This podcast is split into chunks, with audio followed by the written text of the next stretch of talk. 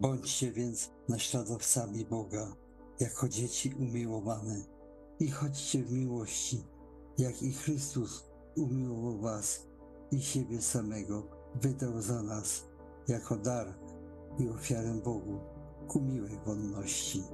Byliście bowiem niegdyś ciemnością, a teraz jesteście światłością Panu.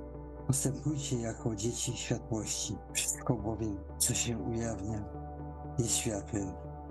Dlatego powiedziano, obudź się, który śpisz i powstań z martwych, a zajaśnieje ci Chrystus.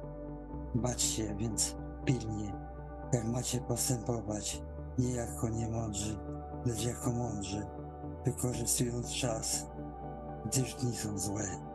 W końcu, bracia moi, umacniajcie się w Panu i potężnej mocy Jego.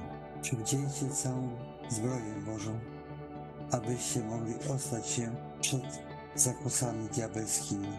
Lecz bój toczymy nie z krwią i z ciałem, lecz nad ziemskimi władzami, ze zwierzchnościami i władcami tego świata ciemności, ze złymi duchami w okręgach niebieskich.